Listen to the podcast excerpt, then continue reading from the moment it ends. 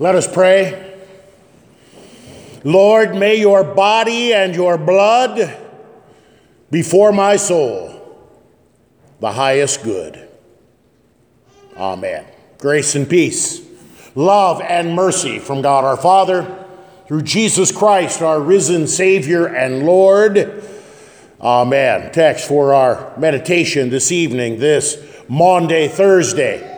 The epistle reading that we heard just a few moments ago especially these words Whoever therefore eats the bread or drinks the cup of the Lord in an unworthy manner will be guilty of profaning the body and blood of the Lord. Dear friends in Christ, I'm not worthy I'm not worthy. We've seen movies and books and songs where people joke about their own worthiness. It's pretty hard not to think of certain scenes and examples where, when coming face to face with a movie star, a rock and roll legend, an athlete or a political figure. People mockingly, but deep down truly, I'm not worthy. I'm not worthy. You can plug in the different events or who that may be in your life that you would feel that you're not worthy to be in the presence of.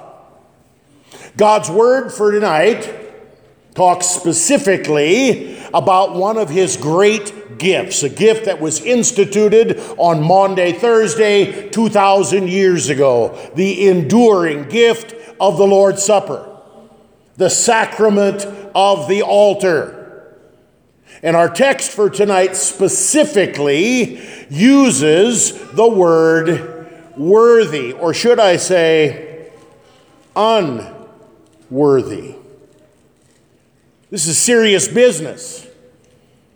This is no clown ministry or child's play. Whoever eats or drinks in an unworthy manner will be guilty. And not just guilty of anything, but guilty of profaning the body and blood of the Lord. I don't know about you, but if there's one thing I do not want to do is to profane anything connected to God's name, especially the body and blood of our Lord Jesus Christ. Jesus is celebrating the Passover meal with his disciples. The meal is over. But now, Jesus seemingly starts anew. He starts anew with a new course. He takes some of the bread, the unleavened bread, he breaks it and gives it to his disciples. And he says, This bread is my body, given for you. Can you imagine what the disciples must have been thinking? And Jesus continues, taking the cup, the cup that has wine in it, the chalice, the cup that they had drank from in the other courses before they get to this one. Jesus gives them the cup and says, This cup, this wine in the cup, is my blood, given and shed for you for the forgiveness of sins. My friends, Christ institutes this new and holy meal. And the church celebrates this meal until he comes again. Unfortunately, there are many in our world, and even some in the church, who think they have better words than the Lord Jesus himself? How can bread be the body of Jesus? How can wine be the blood of Jesus? It's a mystery. And rather than hearing the mystery, believing the mystery, and embracing the mystery, we are tempted to let our mind, our reason, and our emotions change or alter the last will and testament of our Lord Jesus Christ. You would never do that in a court of law today, but how quickly and how easily people want to dismiss these words of Jesus. Well, of course, is doesn't really mean is. It's a sign or a symbol. My friends, this lie has been around since the very beginning. Did God really say? My friends, tonight we rejoice because God has given His church, God has given you a gift.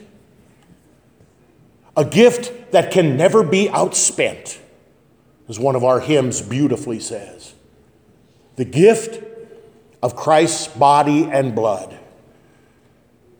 How is it there? I don't know, but God's word says it is, and I cling to that word. And I beg you to cling to that word. The very body and blood of Jesus in and under bread and wine for us Christians to eat and drink. Not to worship, not to parade around with, not to carry around in our pocket like a good luck charm, but to eat and to drink. Forgiveness, life, and salvation given to you in this gift.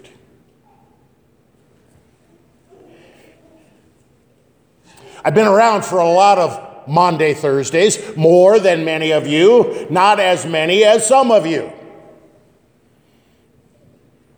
When I was young, Maundy Thursday was one of the few times in the Lutheran Church when the Lord's Supper was offered. Thankfully, we have grown from that time. And now the Lord's Supper is offered on a more regular basis. But I often think, I often wonder, I often lament the fact that Maundy Thursday has almost become a forgotten festival in our church here. There was a time here at Good Shepherd when we had to have two Maundy Thursday services. Can you imagine that? We had to have two to get all the people in. Not so much anymore. I think much of that has to do with an understanding and an appreciation for this holy and blessed gift. When it comes to the Lord's Supper, all too often I encounter one of two attitudes. The first it's not that big of a deal. It's just not that important. Why do we need to have the Lord's Supper so often? We could shave 20 minutes off of the church service, Pastor. How often is too often? I've been asked that question many times. For those of you that are married, how often is too often to embrace your spouse or to offer a kiss? My friends, this is God's loving embrace and kiss where He puts on your lips the very body and blood of Jesus, crucified and risen for you for the forgiveness of sins. How can we not hunger for this precious gift? Luther says if you don't hunger for this gift, take your hand and place it against your chest. Is your heart still beating? If it is, you need it. My friends, all of you have a pulse. Your heart is beating. This holy and precious gift is God's gift for you. Not bread and wine, but the very body and blood of Jesus in, with, and under that bread and wine for you to eat and drink, so that you would know Christ died for you, so that you would know Christ rose for you, so that you would know that you have been robed in his righteousness in the waters of holy baptism, that your sins are forgiven and your name is written in the book of life. There's another attitude that I run into with regard to the gift of the Lord's Supper. I'm not worthy. I'm not worthy. I don't know if this is a pious sounding excuse or if the individual actually believes it. Pastor, you don't know what I've done. You don't know what's in my past. You don't know what a poor, miserable sinner I really am. I'm not worthy. My friends, maybe that thought has entered your mind from time to time. Maybe you have it right here and right now. Well, in one respect, you're right. You are not worthy. None of us are worthy of any of the gifts that God gives us.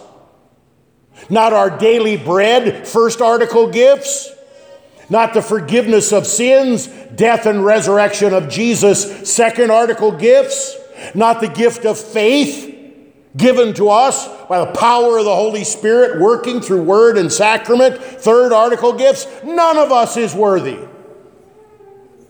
That's why Christ came.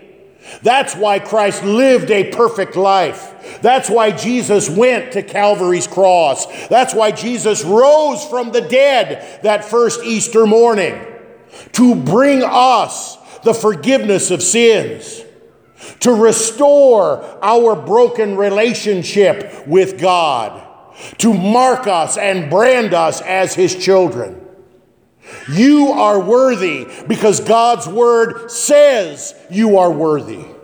You are worthy because God has given you the faith to cling to the promises of God. That's why these words in our text from 1 Corinthians 11 are so very, very important. Whoever therefore eats the bread or drinks the cup of the Lord in an unworthy manner, will be guilty of profaning the body and blood of the Lord. It's good for us with regard to the Lord's Supper to ask, as Luther does, part four of the sacrament of the altar in the small catechism, who receives the sacrament worthily? Fasting and other bodily preparation are indeed fine outward signs. God calls us to repent. He wants us to prepare. He wants us to examine ourselves. If you want to skip breakfast on Sunday morning so that the first food to touch your lips is the body and blood of Jesus, that's a fine practice. That's fine piety. If you discipline your body in other ways, that is a fine practice and a fine piety. We don't bind anyone's consciences with these pious acts. And then Luther cuts to the heart of the matter. He is truly worthy who believes the words given and shed for you for the forgiveness of sins. Given and shed. Jesus, body and blood, given and shed. Why? Because we poor sinners cannot save ourselves. God, in His love and mercy, sends a Savior. He sends a Savior for the whole world.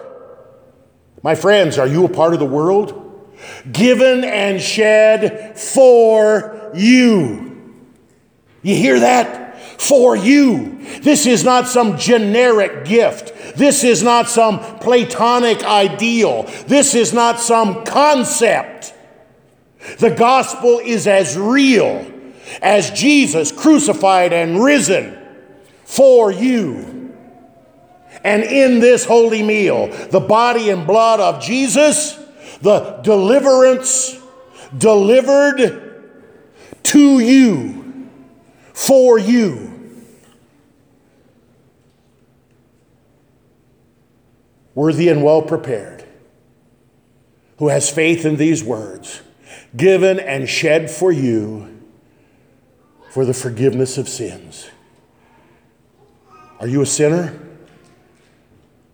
If you're not, if you don't believe you are a sinner, you are not worthy to receive the Lord's Supper. The Lord's Supper is only for sinners. If you have your own Savior, or if you are your own Savior, do not approach Christ's altar. You are profaning the body and blood of Jesus. This meal is for sinners, sinners who are sick of their sinning, sinners who truly wish to amend their sinful life. Sinners who know they cannot save themselves. Sinners who cling to God's gift of a Savior, Jesus Christ. My friends, tonight, we don't only remember the events that happened 2,000 years ago on a Thursday evening in an upper room. Oh, it's good to remember the events, but we celebrate. We celebrate God's love, God's mercy, God's peace for sinners like you and me. He knows the temptation. He knows how hard the devil, the world, attack. He knows that our sinful flesh will not let us alone. It's a constant struggle every day. And so he has instituted this holy meal for you. For all the times you've taken this gift for granted. For all the times you've simply gone through the motions. For the times when you have doubted that Jesus can be really present in bread and wine. And for all the times you've foolishly thought that your sin was too big, too dark, too great for Christ's forgiveness.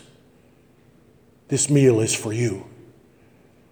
My friends, Christ gives you forgiveness, life, and salvation in this holy and precious gift. Come to the feast. Rejoice in Christ's gifts. And it is my prayer every time that we celebrate the Lord's Supper in this place. Lord, may thy body and thy blood be for my soul the highest good. May it be, for so, be so for you as well. Amen. Now may the peace of God, which far surpasses all understanding, keep our hearts, our minds, our faith in Christ Jesus our Lord. Amen. Please stand for prayer.